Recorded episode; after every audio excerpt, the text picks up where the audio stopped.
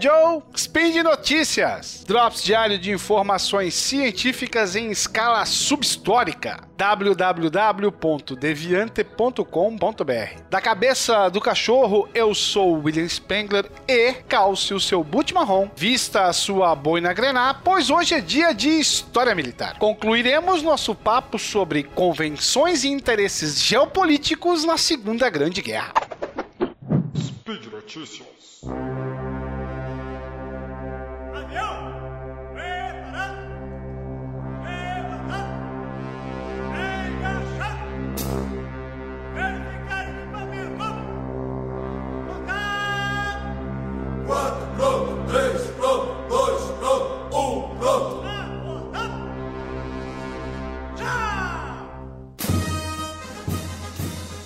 No nosso último spin sobre história militar, falamos da primeira parte sobre convenções e interesses geopolíticos durante a Segunda Grande Guerra, comentando sobre a situação do Japão e a aventura italiana na Etiópia. Não há como falar da Itália fascista sem fazer menção ao italiano careca mais famoso que existiu, Benito Mussolini. Mussolini chegou ao poder na Itália quase uma década antes de Hitler alcançar a chancelaria na Alemanha. É sempre importante lembrar disso. Os dois se conheceram pessoalmente em 1934, em uma viagem de Hitler a Veneza, mas o encontro não foi muito amistoso, pois os dois divergiam sobre os destinos da Áustria. O alemão ainda era um novato na política internacional. Por sua vez, Mussolini estava no poder desde 30 de outubro de 1922, quando o rei italiano o nomeou primeiro-ministro depois da Marcha sobre Roma. Marcha essa que se transformou no mito fundador do Estado fascista, mas que na verdade não passou de um blefe. Os camisas negras do Partido Nacional Fascista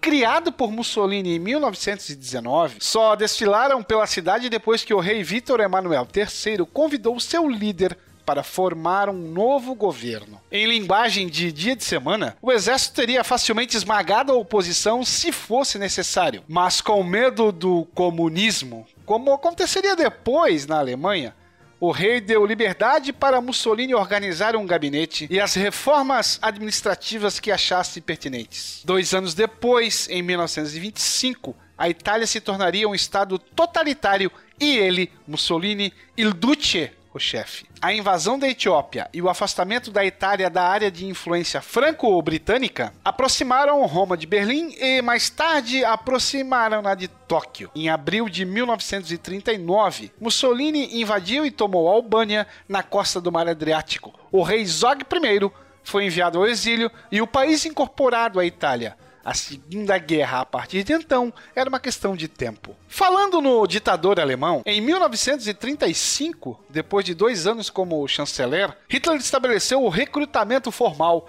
e deu início ao seu plano de levar a Alemanha às glórias do passado, de destruir o Tratado de Versalhes e de conquistar o que ele denominou de espaço vital para o povo alemão. No ano seguinte, ele ocupou a Renânia, parte do território germânico, às margens do rio Reno, na fronteira com a França, desmilitarizada desde 1919. Essa foi sua primeira grande aposta. Suas tropas haviam recebido ordens de recuar caso franceses e ingleses se levantassem em protesto. Em março de 38, ele anexou a Áustria e concretizou o antigo sonho alemão de formar um estado que reunisse os dois grandes países de língua alemã na Europa. O Anschluss foi confirmado por plebiscito em abril do mesmo ano com 99% de aprovação. O passo seguinte foi reivindicar a anexação da região dos Sudetos, na Tchecoslováquia um país criado em 1920 pelas convenções do Tratado de Versalhes. Nos Sudetos viviam cerca de 3 milhões de alemães étnicos. A união dos povos alemães ainda servia como desculpa. A questão foi decidida na Conferência de Munique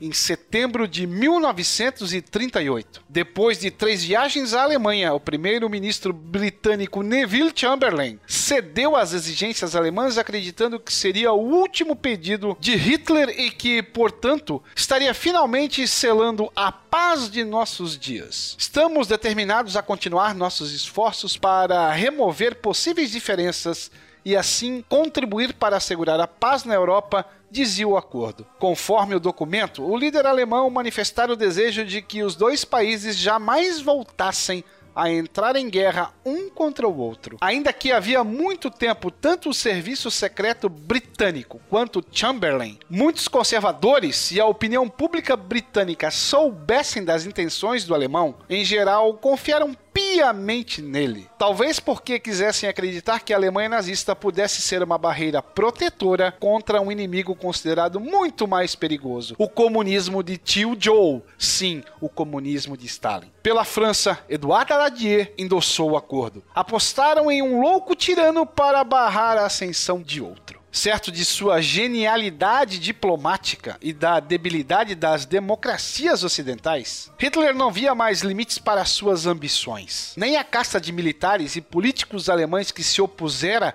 à sua política expansionista podia reclamar. Hitler estava destruindo todas as cláusulas impostas aos alemães em Versalhes sem disparar um tiro sequer. Churchill recordou mais tarde em suas memórias. Foi assim que Hitler se tornou o senhor inconteste da Alemanha, abrindo caminho para o grande projeto. O líder britânico foi um dos poucos a se levantarem contra o acordo assinado por Chamberlain. Com o consentimento do presidente tcheco Emil Rasha, em março de 39, o exército de Hitler invadiu o que sobrara da Tchecoslováquia, que foi incorporada à Alemanha com o nome de Protetorado da Boêmia e Morávia. Algumas regiões tchecas foram entregues à Hungria e à Polônia. A Eslováquia passou a ser governada por uma marionete alemã. A exigência alemã seguinte foi a anexação de Danzig e do corredor polonês, que também fora retirado da Alemanha em 19. Hitler não iria parar, mas nunca imaginou que França e Inglaterra realmente entrariam em uma nova guerra, por causa de uma minúscula fração de terra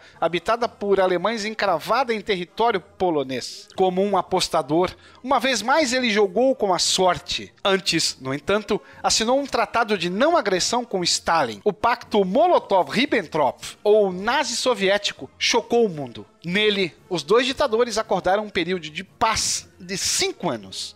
Hitler estava livre para uma guerra com o Ocidente. Quando a Alemanha invadiu a Polônia em 1 de setembro de 1939, dando início à Segunda Grande Guerra, Hitler tinha acordado secretamente com Stalin que a parte oriental do país ficaria com a União Soviética. Os poloneses Surpreendidos pelo ataque impotente diante da superioridade da máquina de guerra alemã, recuaram para a parte oriental do país na esperança de que ingleses e franceses cumprissem a promessa de que lhes prestariam ajuda. A declaração de guerra veio em 3 de setembro, mas a ajuda da França e da Inglaterra nunca chegou. Os aliados da Polônia haviam prometido o que não poderiam cumprir. Eles haviam jogado o jogo de Hitler e caído como amadores.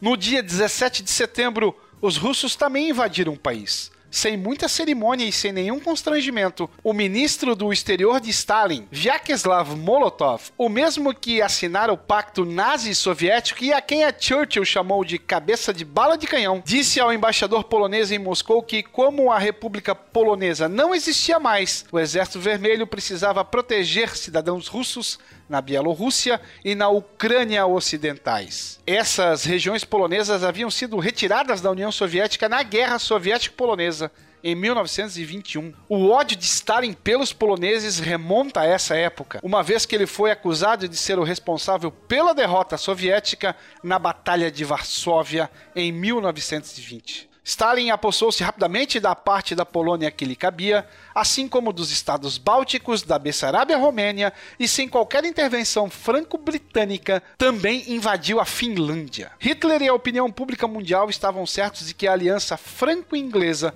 declararia guerra também à União Soviética, o que não se confirmou. Para o Ministério das Relações Exteriores da Grã-Bretanha, as garantias dadas à Polônia depois da Conferência de Munique, em 38, eram somente contra a agressão alemã. Stalin safara-se. O casamento entre nazismo e o comunismo durou dois anos. Até a Operação Barbarossa, em 1941, quando a aliança Hitler-Stalin chegou ao fim, a União Soviética foi a principal fornecedora de grãos, minérios e petróleo para a Alemanha nazista. Sem o poderoso auxílio econômico de Stalin, a vitoriosa campanha militar alemã de 1940 contra a Bélgica, Holanda, Luxemburgo, Dinamarca, Noruega e França teria sido um desastre. Como você já ouviu aqui no Spin de Notícias, no episódio específico sobre a Operação Barbarossa. Partindo de uma outra visão, poucos países se beneficiaram tanto com a Segunda Guerra Mundial como a Suíça. A pequena confederação com quase 30 cantões encravados nos Alpes da Europa Central provavelmente não gastaram um único dólar com a compra de munições, mas lucrou milhões com os fundos depositados em seus bancos tanto por nazistas quanto por judeus ricos. A Suíça não aceitou prestar ajuda aos judeus que fugiam da Alemanha, mas depois da guerra lucrou com os fundos não resgatados porque seus titulares estavam em sua maioria mortos. Os países neutros da Península Ibérica, Espanha e Portugal, embolsaram 100 milhões de dólares do Reichsbank somente com as transferências da conta do Banco Alemão para o Banco Nacional da Suíça como capital de giro. A desculpa pela colaboração era a mesma para os três países neutros a recusa acarretaria uma invasão alemã. Os portugueses forneciam ainda quase 100% do wolframato utilizado pela Alemanha. O mineral era essencial no processamento de tungstênio para ligas de aço usadas em ferramentas, máquinas e armamentos, especialmente nas munições contra os carros blindados. A Suíça ainda lucrou com as exportações. Em 1941, quando a Alemanha invadiu a União Soviética, os suíços tiveram um aumento de vendas para a Alemanha de 250% em produtos químicos e um acréscimo de 500% em metais. Os cofres suíços também engordaram no final da guerra. Quando tentando salvar sua pele, o cruel líder da SS, Heinrich Himmler, negociou com o ex-presidente da Suíça, Jean-Marie Mouzy, a vida dos judeus dos campos de concentração. Com dinheiro vindo dos Estados Unidos, garantiu aos alemães 20 milhões de francos suíços em troca da libertação de prisioneiros. Himmler garantiu, por sua vez, o envio de 1.200 judeus para a Suíça por quinzena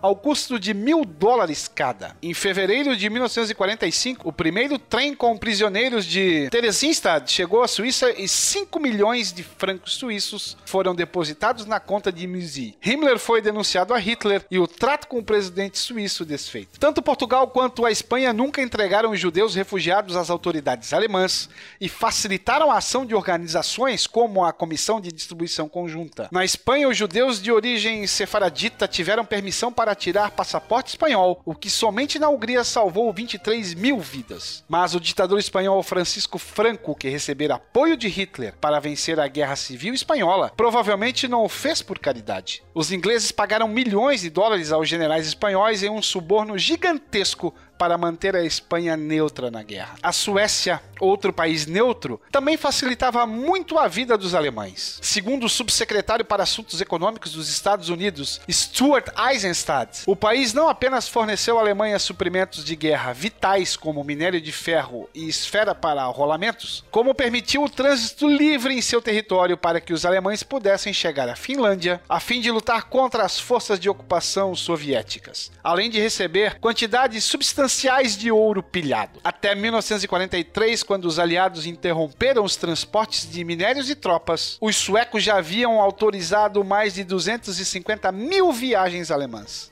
A Suécia negociava com os dois lados, fornecendo equipamentos necessários à construção tanto dos foguetes V2 alemães quanto do avião Mosquito inglês. Em 43, o país havia exportado para a Alemanha não menos do que 9,5 milhões de toneladas de minério de ferro. Quando os suprimentos foram finalmente cortados em novembro do ano seguinte, mais 7 toneladas de ferro sueco haviam chegado aos portos da Alemanha. Em 1944, na Bélgica, os aliados encontraram nos estilhaços das bombas alemãs a inscrição Made in Sweden. Ao final da guerra, o governo sueco devolveu às organizações internacionais de ajuda cerca de 14 toneladas de ouro roubado e mais de 90 bilhões em títulos que os alemães mantinham na Suécia, que foram usados na reconstrução das cidades devastadas. No entanto, outras 7,5 toneladas de ouro suspeito permaneceram em Estocolmo. Até 1941, os Estados Unidos não se envolveram diretamente com a guerra na Europa e na Ásia. Mas a tão falada neutralidade norte-americana rendeu muitos frutos. O programa de empréstimo e arrendamentos, o Land-Lease, criado para fornecer armas e outros suprimentos para a Grã-Bretanha, União Soviética e outros aliados, elevou a produção a níveis inimagináveis antes da guerra.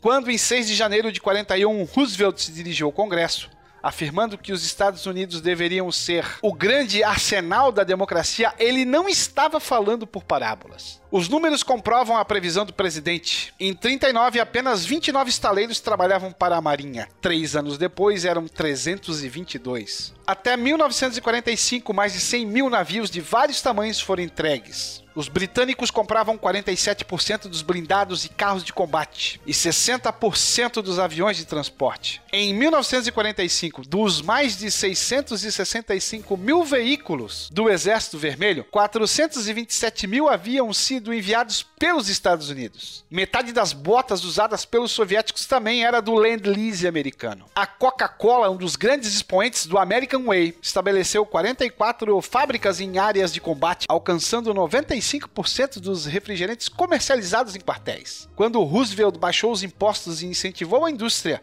apresentando um gigantesco mercado necessitado de quase tudo, os empresários entraram na guerra antes mesmo que os japoneses os obrigassem. O sucesso do New Deal de Roosevelt foi consolidado com a Segunda Guerra. Ainda que de natureza político-militar, a Segunda Guerra foi também uma guerra de convenções e interesses geopolíticos sem precedentes.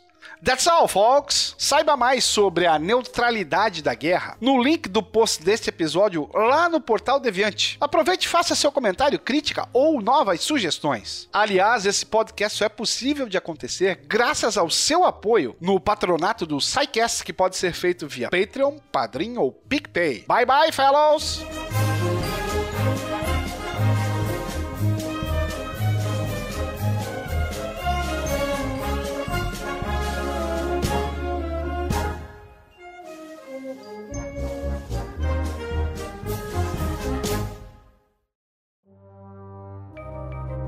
Este programa foi produzido por Mentes Deviantes.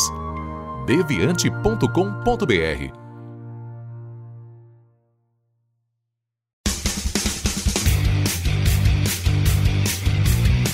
Cortes, edição de podcast.